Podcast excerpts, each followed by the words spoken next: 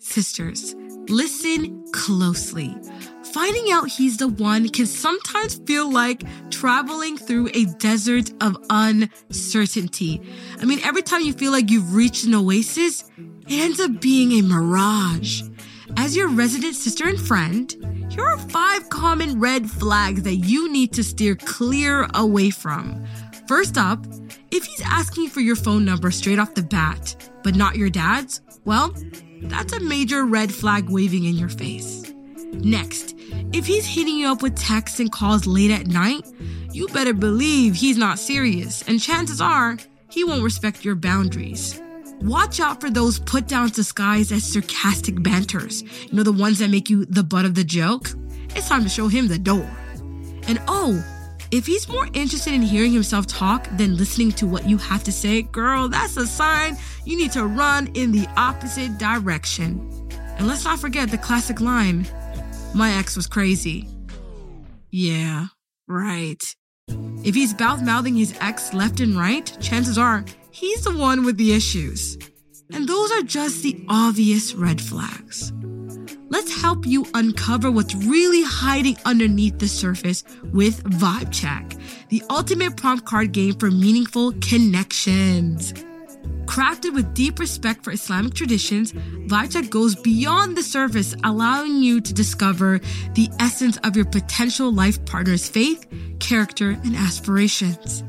With eight thoughtfully crafted categories and 135 thought provoking questions, VibeCheck ensures a comprehensive understanding of your potential spouse, from values and ambitions to personal quirks and preferences. I mean, skip the surface level discussions and dive straight into what truly matters. Visit our website, www.thedigitalsisterhood.com now and take the first step towards finding your righteous partner. Your journey to marital bliss begins here.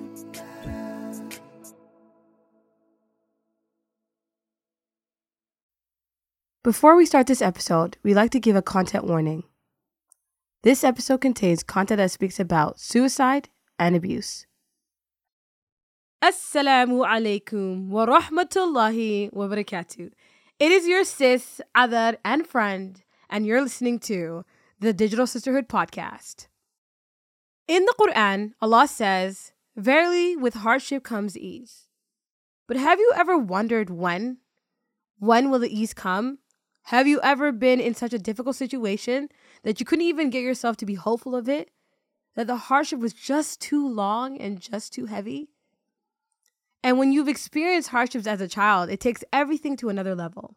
It can almost feel like you're receiving puzzle pieces to a puzzle you have never seen before in your life. You try to solve it with the little that you know, but the things are just not adding up. Our guest this week is Noura. Noura grew up seeing her life as puzzle pieces.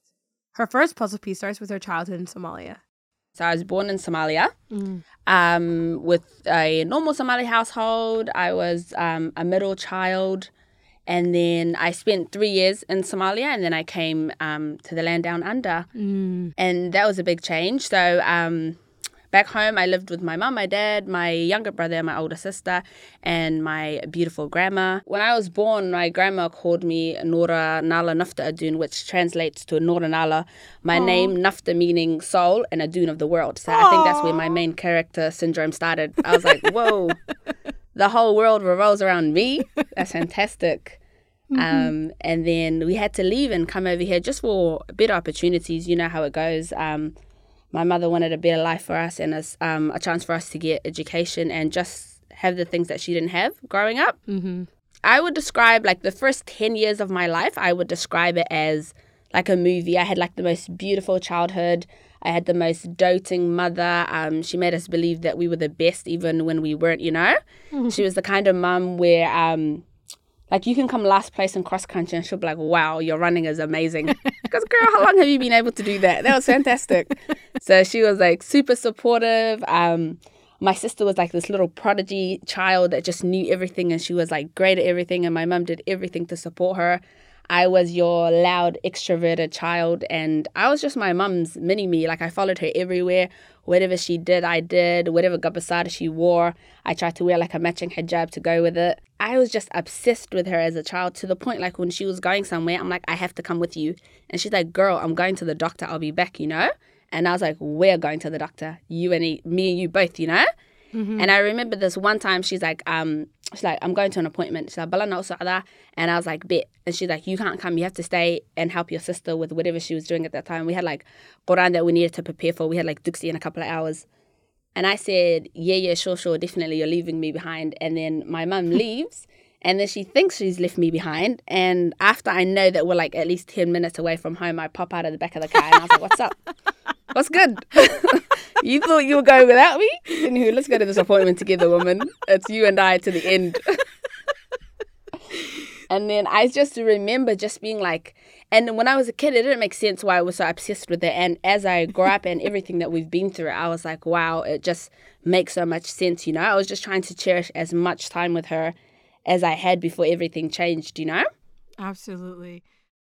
In the summer of 2006, the course of their happy lives changed forever. Noura's mother had a life altering stroke that paralyzed one side of her body. But because this wasn't the first time her mother experienced a stroke, she had hoped she'd pull through. But this time, this time something felt different. This felt real. Um, when I look back into um, my childhood and my life and the way that it's turned out, it's like I'm one of those visual people, right? So I see everything in my head through pictures, and I see all these puzzle pieces in my life and certain pictures and memories I have of those moments. So when I look at my puzzle and when I see that puzzle start to fall apart, it would be like 2006, right? Mm-hmm. So my mum's 38 and she's just had her third stroke within that year. Wow. And then the doctors are like, that's mad. A 38 year old woman having three strokes in a year, you know? Yeah. They're like, um, you know, from a medical point of view, that's no good, you know? Um, I'm sure they said it in a more technical term, but from when I was a child, that's what I picked up. And then I remember the first two strokes she had, she healed really fast, you know? Mm-hmm. And I was like, Alhamdulillah, you know? I said, we're in the right deen, all these du'as are working, everything's fantastic, you know? Mm-hmm. And it's solidifying my belief in Ilahi and the system that we grew up in, you know? Mm-hmm. Every time mom gets sick, all these people come make du'a and we all make du'a and she gets better. I said I could be the poster child for Islam. Everything makes sense, you know. Mm-hmm. And then um, 2006, July 2006, it was the final one, and that whole day there was just like this foreboding feeling of like somehow we knew things weren't going to be the same, you know. Mm-hmm. She has her final stroke. It's like us at a time. Everyone's at home. We've come from school. It's a normal day. And then when she left in the ambulance, it was just this vibe like, I don't think everything's ever going to be the same again, you know? Mm-hmm. And then so she went into the hospital and she was in a coma for three months. And then within those three months, you know, we do we do what we know and we pray and we make dua and you know we just keep moving on because at the end of the day Allah subhanahu wa ta'ala is the planner of all and he's the decider you know Mm-hmm. So um, I'm a child at this point. I'm 10 years old and I'm trying to grasp the idea that my whole world around me is changing. But a part of me is going to be, uh, a part of me is thinking this is going to be like the other two times and everything's going to be fine. Right at the back of my mind, that's what I want to believe. But something, you know how when you just get that feeling in your stomach? Mm-hmm. And you're like, I don't know what it is. I don't know how to describe it, but I have a feeling. So that feeling stayed around for a while. Um, A'lam, she was in the coma for three months, and the doctors came to us and they said, Listen, um, this is a very young person who's gone through three consecutive strokes, you know? Um, the chances of her ever being who she was is very slim. So they're like, As a family, what do you want to do? So the people who are going to make these choices are my dad. So my dad's there, and my sister's um, three years older than me, so she's 13 at the time. The doctors come to us and they're like, Listen, uh, you guys really need to think about this. You know, you need to think about um, what she's gone through, how young she is, and all the external and internal factors as well, you know? Mm-hmm. And we're like, listen, listen, listen. Um, until Allah subhanahu wa ta'ala takes her soul, we're going to keep going, you know? Mm-hmm. Keep the machines on. We'll be here every day. Someone will always be here with her. Don't worry about that, you know? So, um, throughout the throughout the coma she would mumble stuff right because you know when a person's in a coma they can still kind of sometimes they just mumble things right mm. so um at first when we heard she was awake, we're like, well, maybe she's just mumbling and people think that she's awake, you know. And then we got picked up from school early because me and my brother, our schools are right opposite each other. So we got picked up early, and then they're like, "Mum's awake," and we're like, "Yes, finally!" You know, this has been a long run. You know, usually she doesn't take that long, but um, she's awake. So we went to go see her, and then she was awake, but she wasn't like how she was the other times, like as if a person who was just relearning everything again. You know. Mm-hmm. So she's awake, and then her eyes, I can look into her eyes, and the person that I'm seeing is not like, you know, it's not my Hoya that's there. You know, I can tell that she's trying to come to terms with everything that's happened as well while she was in her coma. SubhanAllah. And then, you know, Alhamdulillah, that she's awake, and these doctors said that she wouldn't be. So, one, t- uh, one point for Muslims, none for the doctors, you know? Yeah, And then um, we're like, listen, those them du'as are working. They're working. And we're glad we stuck to our guns because there we go. And then so she woke up and they're like, listen, um, she's fully paralyzed at this point, no movement whatsoever. Um, and they're like, the chances of her moving again are very slim, and her memory being the way that it was is very slim. So they start physio and stuff, and then she regains, like after a couple of weeks, she regains um, movement on her right side. And then she's slowly st- starting to speak. What she's saying is kind of coherent. You can understand what she's saying. Um, anybody that has a stroke, their speech is always a bit slurred. mm-hmm. And then so after a couple of weeks, they um they do some tests and they said everything on her right side works perfect. Right? So the right side of her brain, everything on that side works perfect. And they said the left side is gone. SubhanAllah. They they said the left side does not work. The left side of her brain, that that side that controls her cognitive ability, um, and all of that, like speech is like it's damaged and it doesn't work at all. And like it might twitch every once in a while, but it's not going to work to its full capacity. Wow. And then so this is different from what we know usually, right? Usually everything just goes back to normal. Mm-hmm. But Because this that, is our new norm. yeah, because uh, she's had it a few times, but each time she came back from it. Do you remember that that feeling that I was talking about at the start? You know, sometimes you just know that things are going to be different and that wouldn't leave, even though, like, you know, in my heart, I wanted to be like, she's bounced back so many times. Um, my mum's a champ, she's going to bounce back again. But something in my soul knew that this time it was different, you know? Mm-hmm. So what they did is they um, took her out of the main hospital and they put her in a rehabilitation center. And then um, you have a certain amount of time in rehabilitation before you move into aged care, Mm-hmm. right? Mm-hmm. So um, within those six months that she was in rehabilitation, there was such a shift in who my mum was, right? Mm-hmm. Like a part of her was giving up because she couldn't achieve what she wanted to do. You know, she just couldn't get her body to work the way that she wanted to. Her mind wasn't cooperating with um, her body, and then she's getting frustrated as well, right? Mm-hmm. But um, I'm a child at this point, so a part of me is like, I just got to carry on with my normal life and leave that part to her, you know? And then I knew that life was going to be different when they said, um, once your mother comes out of rehabilitation, do you guys want a disability house, like a house that's made for a person with a disability? Mm-hmm. I said, who are you talking about? Who's disabled? What?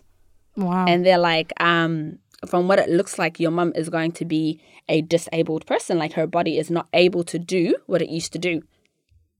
And other that was a heart wrenching feeling. I like this feeling that like, you know, it's so weird to you know when you're born with a disability, it's your norm. Mhm. You know, that's who you are. But to see your able mother now be it's just such a weird feeling thinking this able bodied person is now going to live the rest of their life. According to these doctors, Allah subhanahu wa ta'ala knows what will happen. But according to these doctors, that she's going to live her life as a disabled person. Mm-hmm.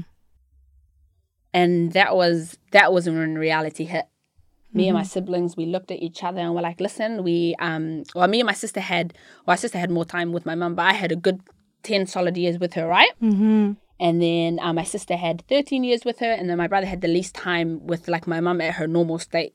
So we're like, whatever happens, all we have is each other and our dad, and you know, we just have to carry on with life. Yeah. Um, and then so they gave us a disability house.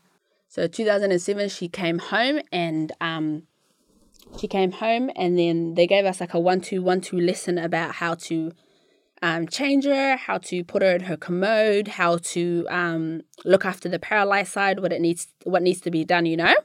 Mm-hmm. And then my dad's like, listen, I'm the breadwinner. I have to work. So all of this is going to be, you it's going to be you guys. It's gonna be on you. Yeah. So And at that time, 13, how, 10. so how old are you guys at that point? So my sister's 13. I'm 10 turning 11. And then my brother's 8. Subhanallah. Just recently turned 8. And then um, you can't make the eight year old do anything, can you? No, you know, he's he's he's lucky he can play the I'm the youngest card. They're always the let down the youngest stay. So we're like, okay, so it falls on me and my sister, and we're like, listen, um, our mother gave us the most beautiful childhood. You know, my mum was the type of mum like little things were so important to her. Like my sister's such a picky eater, you know. In Ramadan, she won't eat like the things that we eat because she doesn't like it. And my mum would go through the extra effort of like making her own meals. And um, she's one of those weirdos that like um, sambusa has tuna in it rather oh than no, meat. not the So, tuna. Yeah, Not I, I tuna love my sister. I love my sister, but I can't I can't explain why she does that. You know, um, the pescatarian in her is just like, ah, the meat tastes so fatty.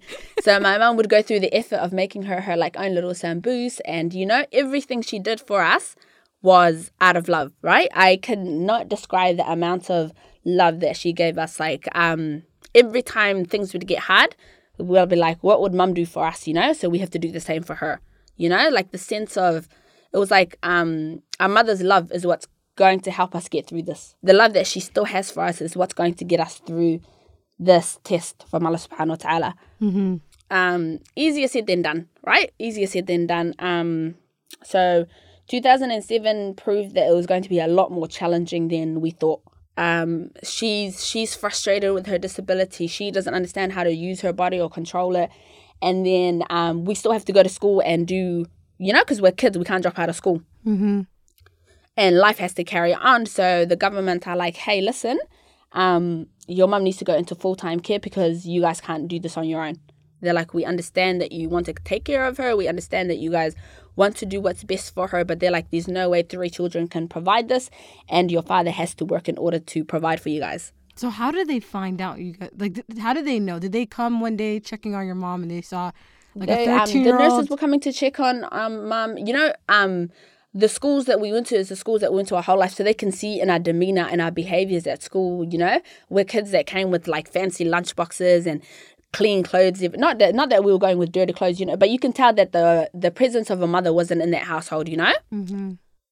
Um, and then when kids go through trauma, they start acting out at school, right? So like my Mm-hmm. little brother's like um losing his mind, not his mind, but his like his behaviors all over the place because he's trying to understand what's happening with him, you know. Mm-hmm. Me, um, I'm an extrovert, and even if the house that I live in is burning, I'm gonna give you a smile. I'm gonna act like Wow. everything's okay, you know. Yeah. So every day the teachers would be like, "How's life?" And I was like, "Life, that's fantastic. Don't ask me about life. Life is great. Can't complain." Um, and then I just, I guess they clicked, you know.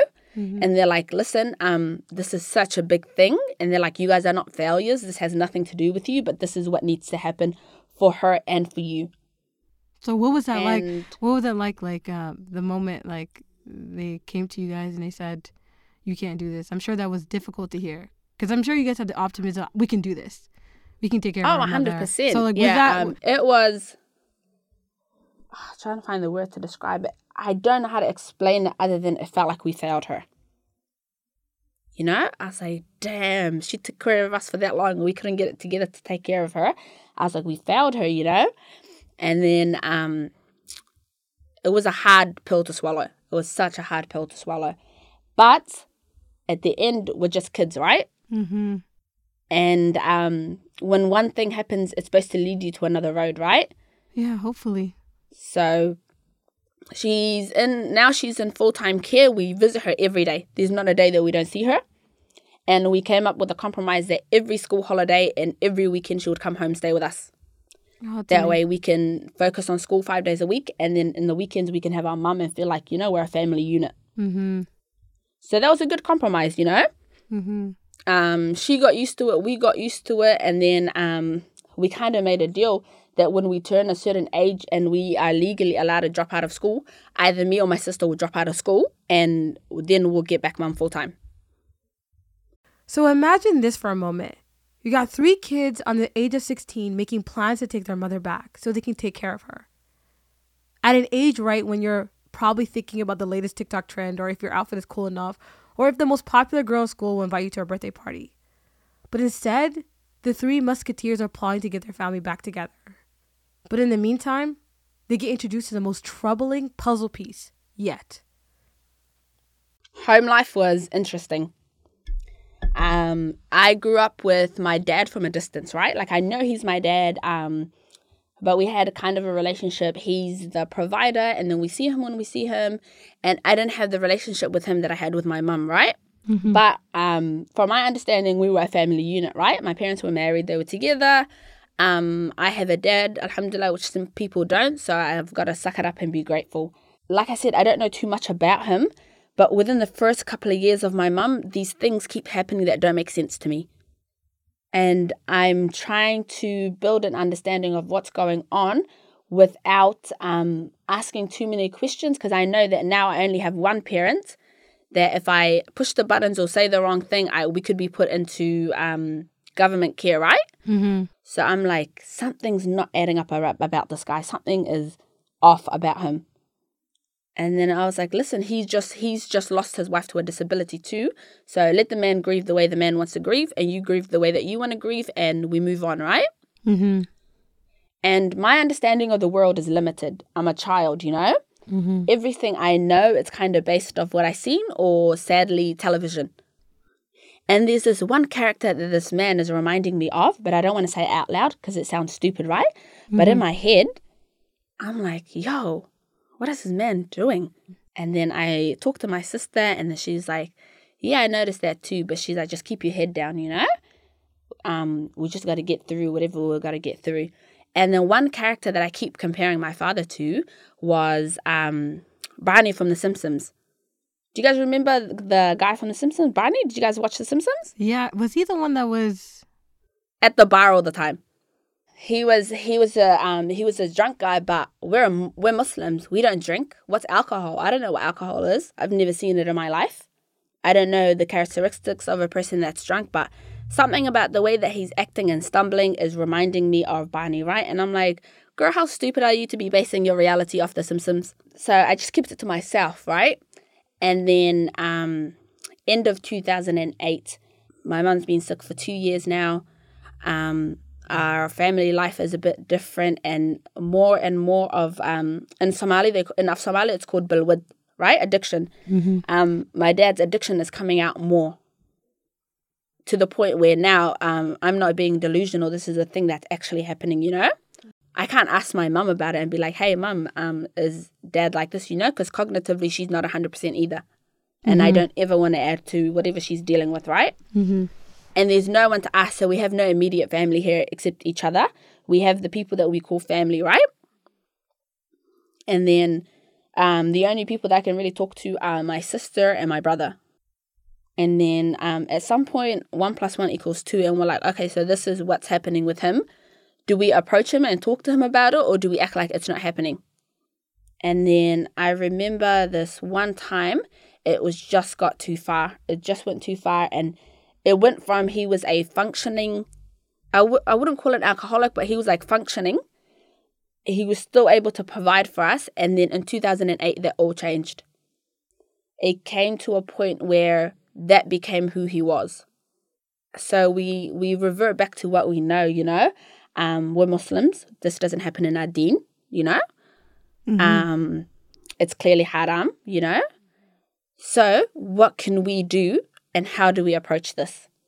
So there were times where he was normal, you know? So one time we just sat down and then we we try to have a discussion with him and when I tell you that discussion did not go how we planned, it did not go how we planned. So we're like, okay, this is another another thing presented to us, you know? So we went from being this family unit with a mum and a dad now to a disabled mother and an alcoholic father.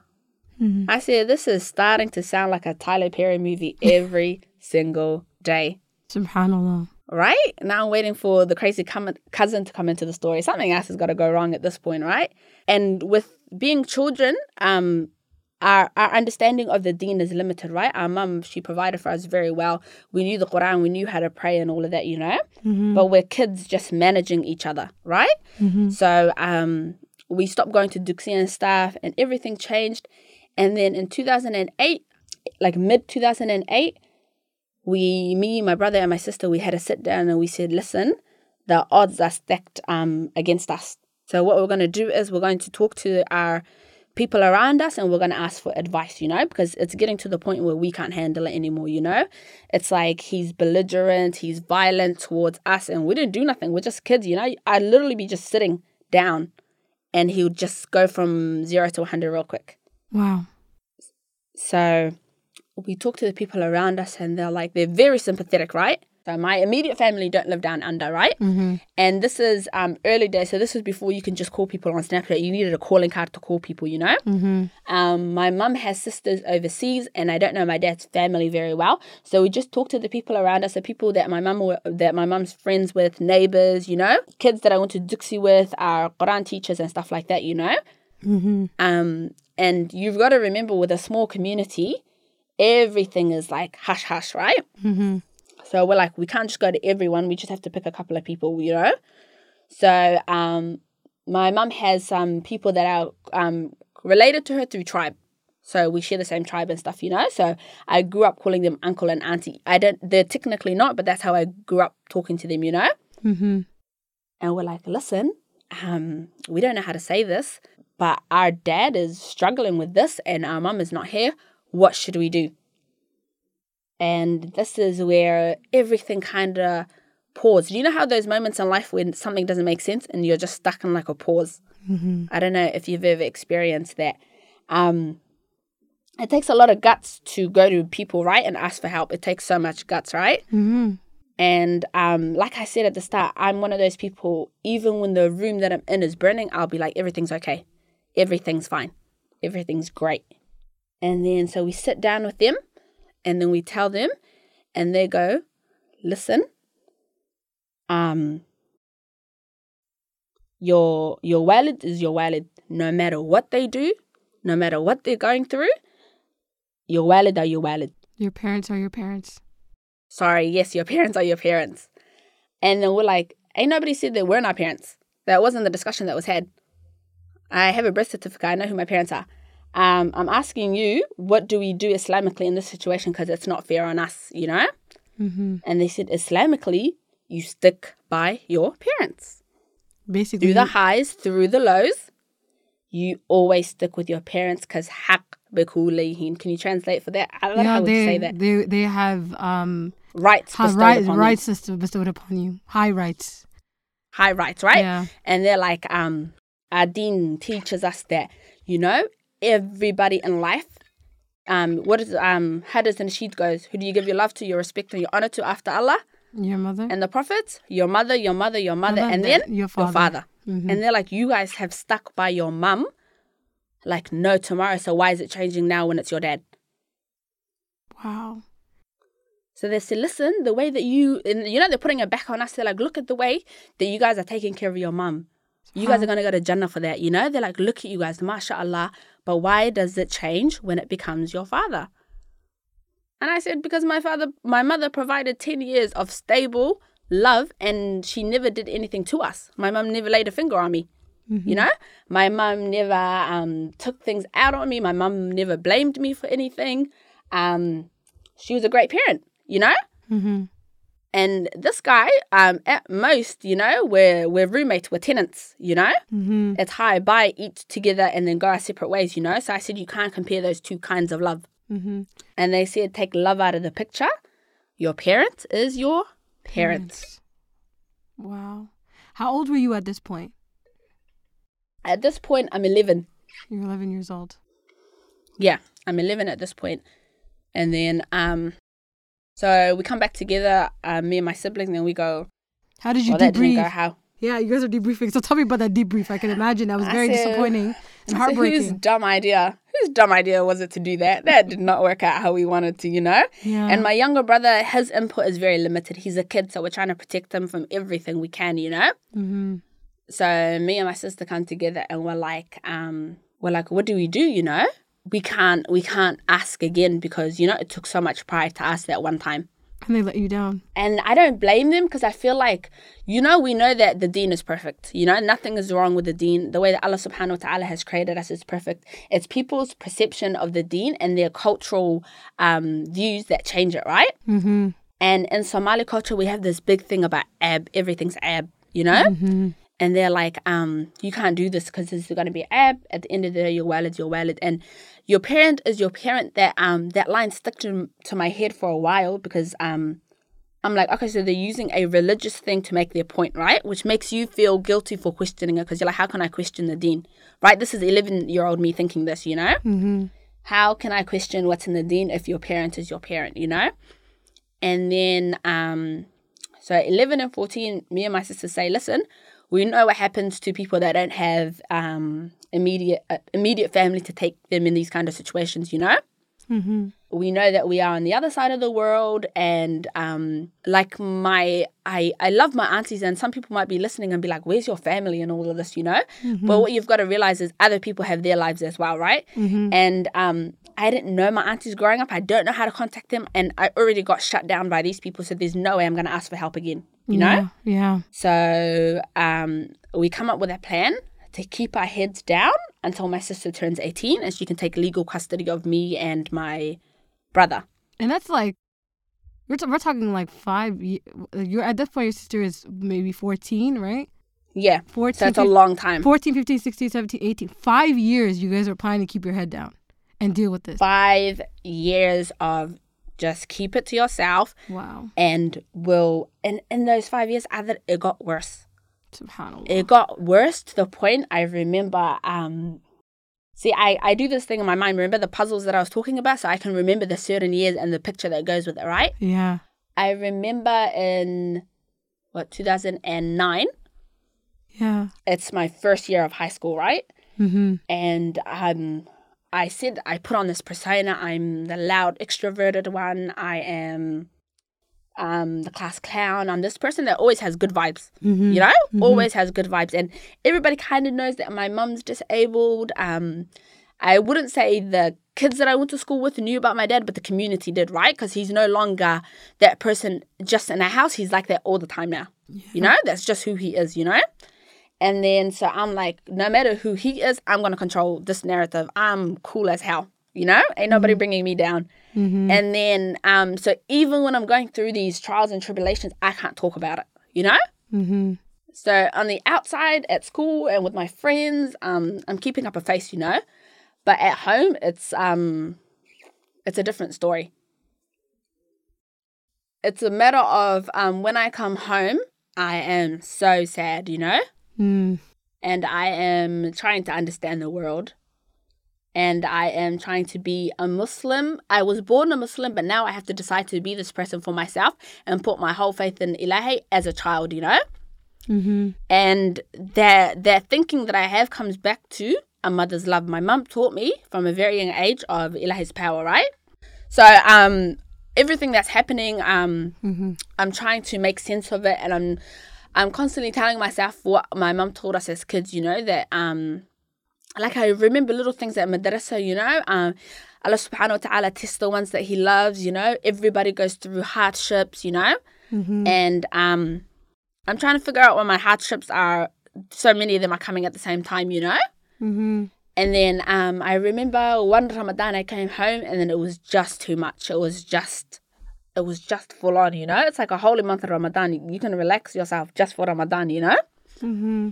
And then it's such a time of celebration and family, and everything should be great in that time, right? Mm-hmm. And then it just didn't make sense everything that was happening. And I remember I came home, and then I went to bed, and then I just literally just slept. I think more, most of the day. The next day I didn't go to school. I just slept for the whole day. Yeah. And then I woke up at like 3, 4 a.m. mm-hmm. And then I was like, this is too much. And like I said, I, I don't want to talk to anyone about it because it's just so full on, you know? And then I was like, I'll talk to Ilahi, you know? We'll have a conversation. Sorry, I need a tissue. Give me one second. Jonathan, can I have a tissue? I don't I don't want to sound like I'm crying, so I'm just gonna wait until I, can say what I can say. Just give me a second. Ain't no tissues here. Sorry, because I'm using my niqab. I'm using my niqab right now.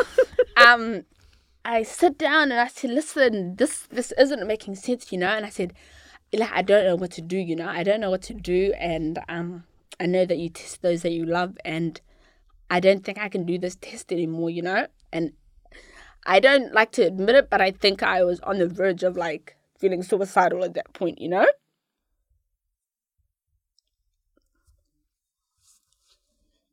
And then I just sat there and I sat there and I said, Listen, I know that I can't make a deal with you, but I would love to not be on this earth anymore, but I don't want to leave behind the people that I love, you know? Mm-hmm. And then I was, I was just thinking out loud, and I was like, I would love to um not wake up tomorrow, but for my brother, my sister, and my mum to be with me as well. And then I was like, I can't ask Eli for group suicide. That sounds crazy, you know? Yeah. that's not a deal that you can make. I'm so extro- extroverted, even in death, I don't want to be alone, you know? So I was like, the whole team has to come with me. Um, and then I remember just reflecting on that and being like, listen, you're stronger than this. Mum is stronger than this, you know? And the chances of all of us dying at the same time in our sleep are very slim, you know? Um, so a couple of more years go past and things just get worse and worse, you know? And then I'm at the verge of every day's the same.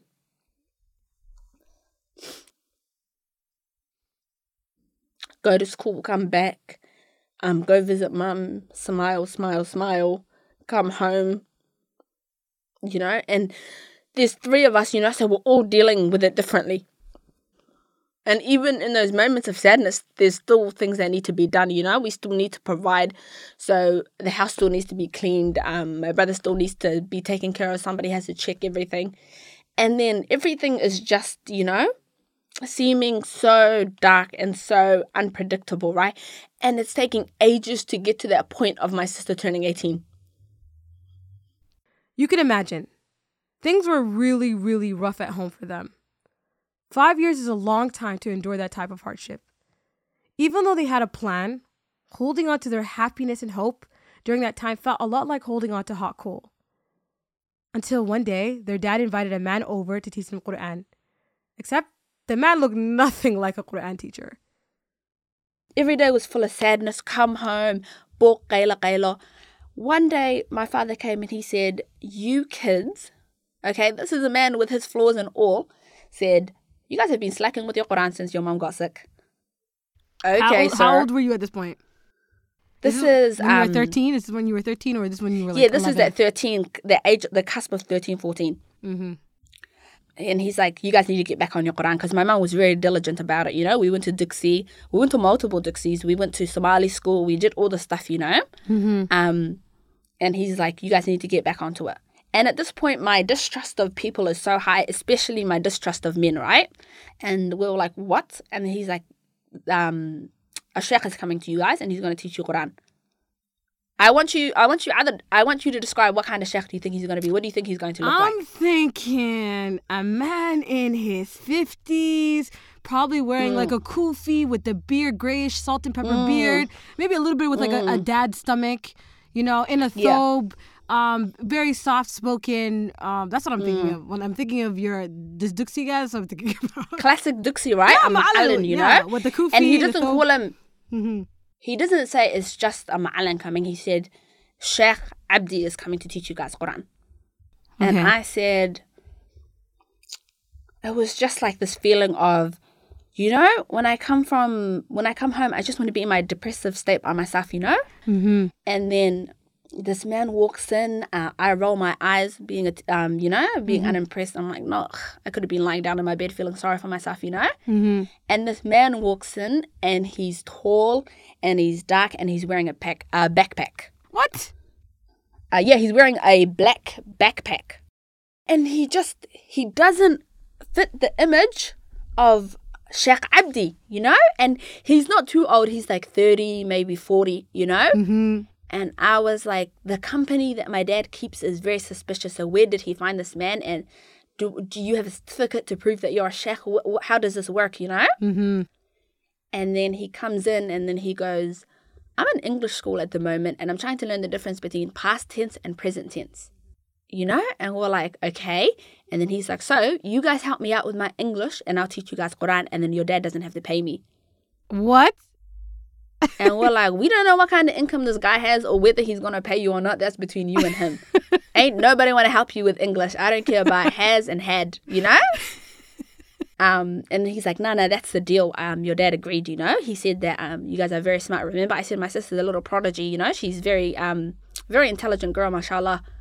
Um, and again, I know the difference between past and present tense after all this time living here, you know. Mm-hmm. And then the, the youngest one has nothing to contribute as usual. As Um, that you know, and then so we're like, okay, and then so we think he's gonna start with the Quran, you know.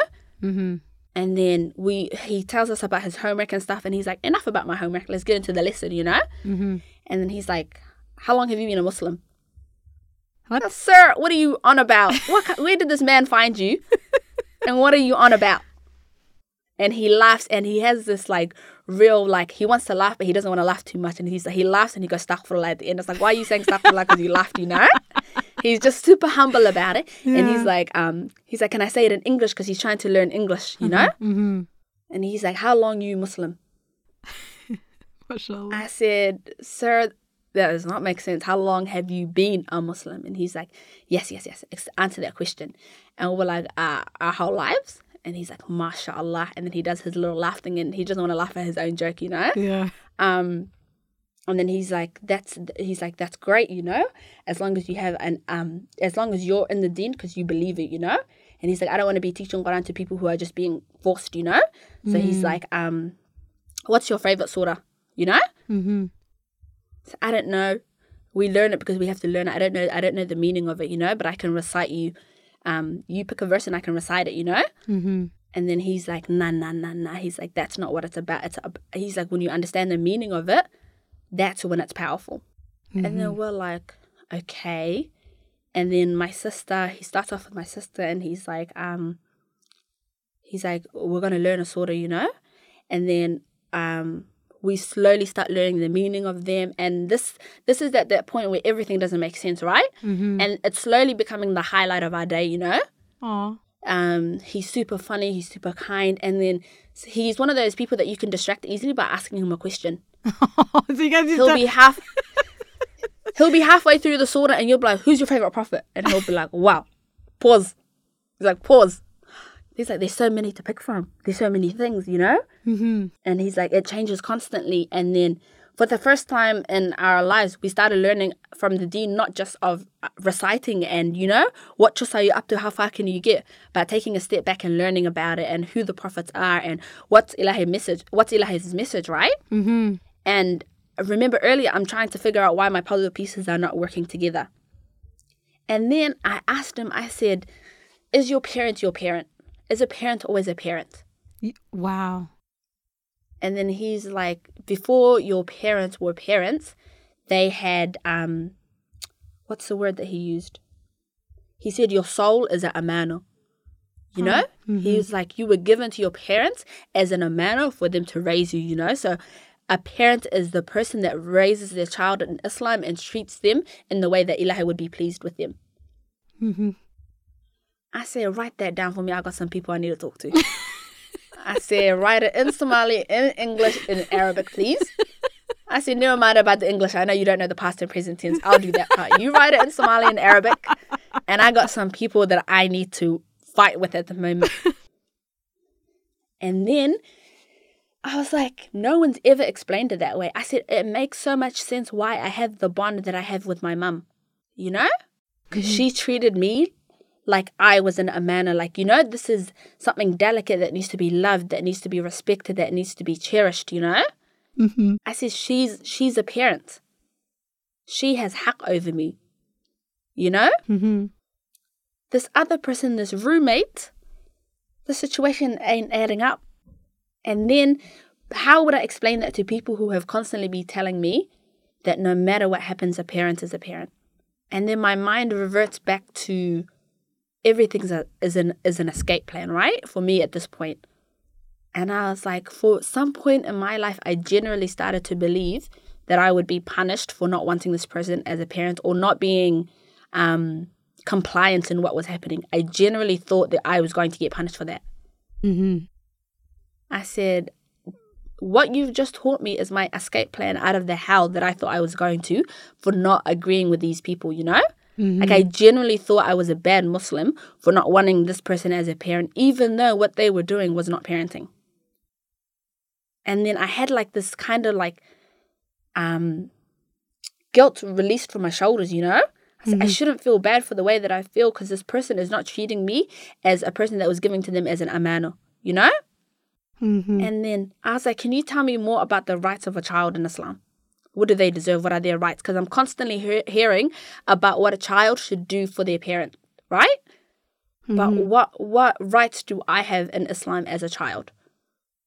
And then there was a dis- there was this discussion about how you have to teach your children about the deen and you have to teach them how to be good people and you have to teach them about how they um, treat others and you know what we leave behind in this world to give to our sadaqah in this world as children. So if you leave pious children, mm-hmm. that's the best thing that you can do. Yep.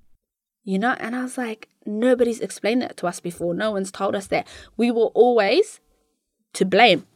You know, everything was always, always just didn't make sense. And now things are starting to make sense. But although this is all fun and I'm enjoying learning all of this, we still have an escape plan that we're trying to do, you know? Mm-hmm. You know, but it's just so, everything's so easy with Sheikh Abdi. He seems like a great person.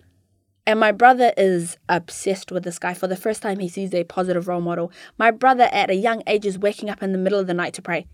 Wow. You know, this is the kind of impact that he's having, you know? This kid does not care about anyone but himself, but somehow it's clicking for him at such a young age and he's waking up and he's praying and you can hear him praying out loud you know? Um, i hope that my mum gets better. I hope that me and my sisters get to go to heaven together. I hope that when mum gets better she, she marries Sheikh abdi. What? What are you praying for boy? You know? All of these things are starting to click you know? So there's like a glimpse of happiness amongst all the sadness you know? And it's coming from a genuine place. And anybody who knows him will tell you that he's just like this beautiful soul, right? And he came into our lives for no reason. We have no connection with him. We have no tribal connection. I've never seen this man before. I don't know where he comes from. He has no family in our city either. Some guy with a backpack. Some guy with a backpack that doesn't know his past tense and present tense. I said, Allah subhanahu wa ta'ala works in miraculous ways, you know? Subhanallah. Subhan- it's like Allah sent him. It's like Literally. sent him. Literally sent him. Is this a human being or an angel? I don't know. I and I missed the Bachinkari. I don't know enough about the deen either to make these assumptions. But all I know is something about this guy is different. And then he teaches us with hardship comes ease. Rarely with hardship comes ease. You know? And I've heard that I've heard that of many times, you know? Mm-hmm. But something about the way that he explains it. Remember, I'm a child, so I take it for what he says and I don't try to comprehend the meaning of it. I just take it as a literal statement. When you have hardship, things get easy. so, like, did he explain to his totality? Or he just explain like why was the way that he explained it different than any other time you've ever heard it? When he is reading the surah, he said, Inna ma'al usri yusra, and he paused. And he looked at us as if he's known us our whole lives. Something about the way that he looked at us as if he knew that hardship was my middle name. Wow. and then I was flabbergasted, and then I was like, mm, "Don't, don't, don't put all your hopes in a person, you know," because I've learned from that that it doesn't work in life, you know. So everything he's saying, I'm kind of taking it with a grain of salt and wholeheartedly, like you know, m- my soul is like this guy. Everything he's saying makes sense, you know. Has Ilahi sent him to help us out, you know? Has Ilahi sent him to be somehow that father figure that we were looking for? And the crazy thing about Sheikh Abdi is he doesn't have any kids. He has no kids. He has no kids. And we're we're looking for a father figure, right? We're trying to look for a reason. Not even look for a reason, but you know, I'll refer back to you guys are gonna get sick of me. That puzzle. I'm like, Mm-hmm. my puzzle is missing a father figure. Yeah. And my brother is paying is praying that when my mum gets better, her, her and this guy get married, Do you know? The little kid is scheming his own prayers. he created his own escape plan. his own escape. And he said, These girls are not saving enough money. We need something better. Sheikh Abdi was a light in the darkness that filled that house. Then January comes. It's the year they've been waiting for. Nura's sister turns 18 in October. Freedom is so close, yet so far away. Just as the anticipation and the waiting began suffocating them, they get another bit of good news they were not anticipating. Their father decided he was going to go away for work. He was like, I'm going to work in another city for a while. You guys take care of yourselves. Wow. But I'll send money. I said, Alhamdulillah. What? I said, that sounds like a great idea, sir. What?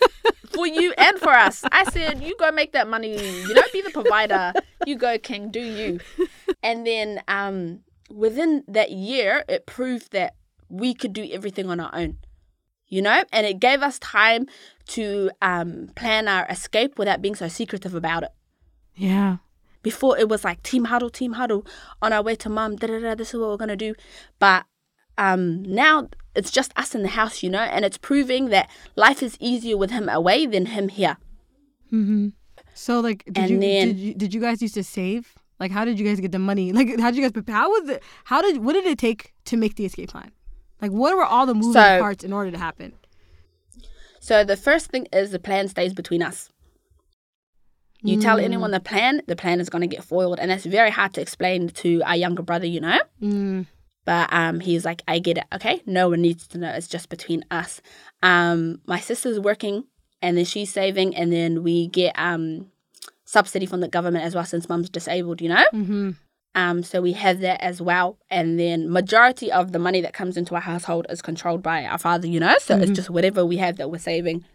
My sister's working. Um, I'm working as well under the table, you know Mm-hmm. getting whatever um whatever money I can and we're just saving it and then don't access don't everything has to be chilled about it you know Mm-hmm. and there's a couple of nights where you're like um you just want to leave right then and then you know but the plan doesn't work because no man left behind you know if we're not at the ages that we need to be then we get separated into this um system where we have no one that is biologically related to us and all we have is each other Mm-hmm. right Mm-hmm. so um, being from the land, un- land land down under really played against us, you know, like we're far away from everyone, you know. But this is the life that we were given, and this is the plan that was written for us before we knew who we were. And then so before my sister's um so my sister's 17 at this point, that means we can talk to like lawyers and everything without being hush hush, you know? Mm-hmm. And then um he comes back earlier than expected. So we're like, okay, not my sister turns 18 in October, it's April, right? Mm-hmm. They're almost there. um almost there we can see the deadline um and then this big this big thing happens and one thing leads to another and then somehow he he gets arrested After their father was gone, life was bliss. But unfortunately, it was cut short. Shortly after the father came home, a domestic situation occurred in which police had to intervene. In the end, their dad was handcuffed and quickly ushered into the back of the police cruiser. The police began questioning them and questioning them, asking if he had ever been abusive to them. But they couldn't get themselves to tell the police anything. And then at that point we were just so tired. And then that line of your parents is your parent keep playing in our heads as the police were talking to us right? They're like what happened? Nothing happened. Why was this happening? I don't know what you're talking about sir. Nothing happened. You know? Um, they're like clearly um, we were called to this address because people could hear um, you know shouting and screaming and something's going on here. Can you please be honest about it? Um excuse me sir i don't know what you're on about i don't even know who these people are who are you you know deny deny deny Mm-hmm. and then um I don't know what they had on him, whether it was us or whether something happened while he was gone. Because remember, he came back earlier than expected. Yeah. Why is he back in April? He said he was going to be gone a while, you know? Mm-hmm. And then, anywho, the lawyers are like, use this to your advantage. Your sister's nearly 18. They said, do your exit plan earlier, you know? This is a sign, you know? They're like, do your exit plan earlier. If he's going away in that time, um, do your exit plan earlier. They're like, just tell the cops the truth, you know? Mm-hmm. And then we're like, we've been denying everything for so long that it sounds Like even hearing it with our own ears, it sounds ridiculous saying it out loud, you know? Mm-hmm. And then within that time he's gone, the community are losing their mind. How could you? How could you do this to your parent? You horrible people. Oh my God. Keep it in the keep it in the community, keep it within us, you know? Um we'll take him away for a couple of days and he can come back, but this is not how we do things. How un-Islamic of you to turn against your parent. Subhanallah. And then as a child, hearing that, a part of you believes it. But there's this word other that they keep saying until this day when I hear it, I get PTSD. They're like, you need to have sabr, Oh you know? And I said, I remember thinking that I was like, but what about sabr for us? What about what we need, you know? And then they're like, listen, we all get challenged in ways. You just need to have sabr. And then I remember thinking, the synonym for sabr isn't stupidity, you know? And I it- ain't stupid. I can have sabr without being stupid, you know? Mm-hmm. And what you're describing for me is to deny what I'm seeing with my eyes and use sabr as that reason. To have patience, you know, does not mean to be stupid. I know what is happening, and the definition of insanity is to stay in the same situation, do nothing about it, and expect a different outcome. I said, shove your sabr where it don't shine. I am out. I've been planning this escape for a long time, you know? Mm-hmm. And then so me and my two siblings, um, we take everything that we can take in that time and we just we just leave. Where we're going, nobody needs to know that. That's between us and the escape planners, you know? Mm-hmm. Um, but there's one thing, there's one liability. Mum's our liability, you know? Mm-hmm. Um, so we go, we um, stay in a hotel for a couple of nights. We get what we need to. Um, my sister's 18, so she can sign us up for a property. I'm um, I'm 15 at the cusp of 16, so I can legally be emancipated. Nobody can be, you know, in charge of me. I can make my own choices for myself legally, you know. So um, we leave um, with whatever little things that we have. You know, we don't got time to pack all everything. You know, we don't have boxes, and we're not labeling things can't handle with care or gentle. You know, Mm-hmm. this is this is an ambush situation. We need to get out, and we need to get out quickly. And we do. And then at our new house, we set up. We have to set up the disability stuff for my mum, right? Because we can sleep wherever Mm-hmm. but we have to set up all the equipment for my mum at the new house. And then this whole time we're visiting mum, mum doesn't know what's happening. She doesn't ask questions because she's she's dealing with her own things as well. And like I said, cognitively, she's not our mother anymore. You know, Mm-hmm. she's just um dealing with whatever Allah Subhanahu wa Taala has put in front of her, and she's going through that. You know, those motions herself. Mm-hmm. Um, the first night we sleep in our new apartment, no beds, no furniture, nothing. But when I tell you, other that was the best feeling ever. I slept on that floor and I slept better than I did in those five years. Not a single mattress, not a single pillow, nothing to our name. But I had peace. We had peace. I can. You know, for that first night, no book, no um, what's the English word for book? no, like no chaos. There's no chaos. no chaos no one's gonna no one's gonna hurt me no one's gonna do nothing to me it's just us you know? No wi-fi as well. Do you know how how um how much of an escape you need to do in order to be happy about not having wi-fi You have to be pretty darn happy about your situation not to care that you don't have Wi-Fi. A hundred percent. what what are we watching we're gonna go watch the stars that's It's what we're gonna do come Uh, on let me tell you, it's like when people are in jail. You think when a person comes out of jail, he cares about Wi-Fi? He's going. No, if you notice them, though, they go to the trees. They go to the mountains.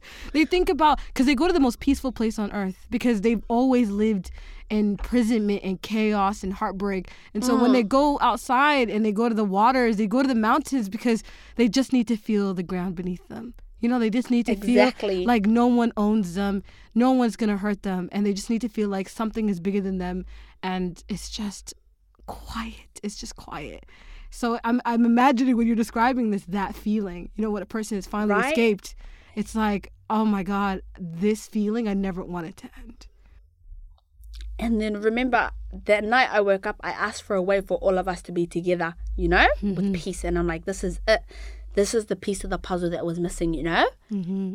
from here I other everything is going to be fantastic What could go wrong? A bunch of minors living together. Nothing could go wrong. This is going to go great. No one's going to go through hormonal imbalances. No one's going to turn on each other. We are going to be kumbaya. You know? Because you got to the promised Um, land. You made it to the promised land. Exactly, right? Mm-hmm. So what could go wrong? Nothing could go wrong. Alhamdulillah, you know, God is great. Um, my prayers are being answered not in the way that I thought, but somehow they're being answered, you know?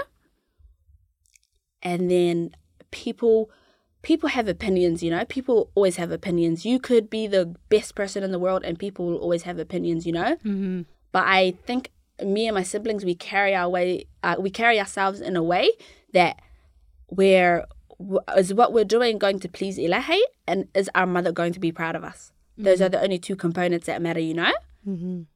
um and even having that thinking at such a young age goes back to what our mum taught us from such a young age you know Mm-hmm. So everyone around us is like listen it's not too late to take back what you guys done you know Wow. um, the court case is coming, just say that you were confused because your parents are your parents. If I had a dollar for every time I heard that phrase, I would have enough money to get out of my get myself out of that situation quicker. I should have started like a jar every time that someone said it. They had to put a dollar in for me because can I, would have had enough to be not sleeping on the floor. I would have had enough for a mattress by then, hundred percent. A furnished home, So- by a furnished home. Exactly, you know? Mm-hmm. And then um so um he's he's in prison, he comes out, and when he comes out it's this there's this discussion of let's mend what has gone wrong. He doesn't need to be in your lives, but there has to be forgiveness. He cares about you. Um, this whole time he's got his act together. Um, you know how everybody turns into a sheikh while they're in prison because you ain't got nothing else to do. You know, they're like this man is on his deen. Um, he's ready to apologize. He's ready to take accountability. Mm-hmm. And we're like, okay, you know, everybody wants accountability. Everybody wants to be um, apologize for whatever wrong was done to them. You know, it was, it was a naive way of thinking, but it sounds good. You know, Mm-hmm. for the sake of for the sake of the deen as well. You know, forgiveness is such a big part of it, and um, not having ill feelings towards people, right? So we're like, yeah, bet that sounds that sounds decent. We can have a sit down. So we go into that sit down with um, optimistic, you know. Either way, if it goes horrible, you are not in charge of me. I am emancipated, and there's nothing that you can do. There's no power that you have over me, you know. So I can come into that meeting, said what needs to be said, and if for the sake of Ilahi we can come to a terms of forgiveness and we can live on this earth together peacefully, Alhamdulillah. And if worse comes to worse, I have the law on my side. You know? Mm-hmm. So we go into that meeting, and other when I tell you I have never been more angry in my entire life. Have you ever been to a point of anger where you see red? Uh, not yet. Ilahi hakabad badir. Let me tell you. Let me tell you, when I say I saw red, everything. The sky's supposed to be blue, right? Not that day. No. nothing, nothing could bring me down from the level of anger that I was at. And it's such a scary feeling, subhanAllah. So mm-hmm. we go into that meeting. My sister has custody of my brother. I'm emancipated. Ain't nobody gonna tell us what to do. But there's a piece of the puzzle that we're forgetting. Oh, what part? Mum, who has legal custody over her? Oh my God. You're lying. Who who has legal custody of her? The person that she's Oh. married to by law. Oh my God. Ugh. Why did we not think of this during the escape plan? How Oh, did this no. not come to our mind? Oh no. Ah, I blame the youngest one. He wasn't there to be part of the meetings. Ah. How did we not think of this? Oh no. Oh my God. So what happened? What a cliffhanger. I know. Oh my God. I bet you want to hear the next episode. But guess what? I got another cliffhanger for you. I got another cliffhanger for you. We will not, and I hope my TDS listeners are listening to this because this is a very important message from the team to you guys. We will not be dropping the second part of this episode until until we have fully met our fundraising goals for two of our um, fundraisers. One being Helping Hand for Relief. Um, we're fundraising to sponsor 138 children women and children actually, um, uh, uh, to to develop skills in Madogo, Kenya. Our fundraising goals is at 25k. We are at 20. Our, that's our fundraising goal, 25k. We will not drop the episode until we reach 25k. I know, shocker. So you know what that means, right? You're gonna have to go into your group chats fundraise. You might have to go door to door. You might have to ask your mom. You might have to give your five dollar. Um, our second project that we're also supporting is called Spot Project, a charity supporting um, children, uh, specifically orphans in Gambia, to support them in their education, things like water, health clinic, um, general donations, food at home, you name it. All of those donations, inshallah, is going to reach them in that way. It's a 2K challenge. She's already at a 1K, so that one should be really easy. So we have two of these campaigns, one at 25K which HR, with HHRD, Helping Hand Relief and Development, as well as the Spot Project. I know this sounds crazy and impossible, but we're doing this to encourage you guys that the last 10 nights, this is the time to donate. This is the time to give charity. This is the time to be in the race. Last 10 nights is a race. So take it as a friendly nudge from your sisters at the Digital Sisterhood. But like I said, we will not release part two until we've met these fundraising goals. Call us ambitious, call us crazy, but I really believe this is possible because anything is possible with the help of Allah. So inshallah, everybody get in your group chats, text your friends, promote, promote, share the fundraisers as much as you can, as much as you can, and give from whatever you can. Because if you're not donating now, when are you going to? Right? If you're not going to give, when are you going to give? This is the time to do it. So inshallah, um, I, I hope to see these fundraisers goals met um, and before Friday, inshallah, so we can have those episodes released to you. And don't be upset with us. It is what it is. it is what it is. It is what it is. But I really believe we can meet those goals, inshallah. Um, until then, visit www.hhrd.org forward slash sisterhood to learn more. This episode is brought to you by Beautiful Light Studios. Recorded at Image Studios Toronto, I'd love to give a shout out to our executive producer, Mona Sheikh Umar. Thank you for the episode. Our recording engineer, Jonathan Lilo. Our podcast intern, Nima Haroon. Our graphic designer, Sima, aka Wasima Fada. Our project manager, Yasmin Mahmoud. And our marketing extraordinaire, Sultan Abdullahi. If this podcast gave you value, we're leaving it up to you. Donate however much you feel like it gave to you. We have a big team this year who have put in so many hours to bring this show to life. If you can't give it right now, please keep us in your du'as. Thank you, and I'll see you guys next week, next Friday, in your ear, in your speaker, telling you a good story.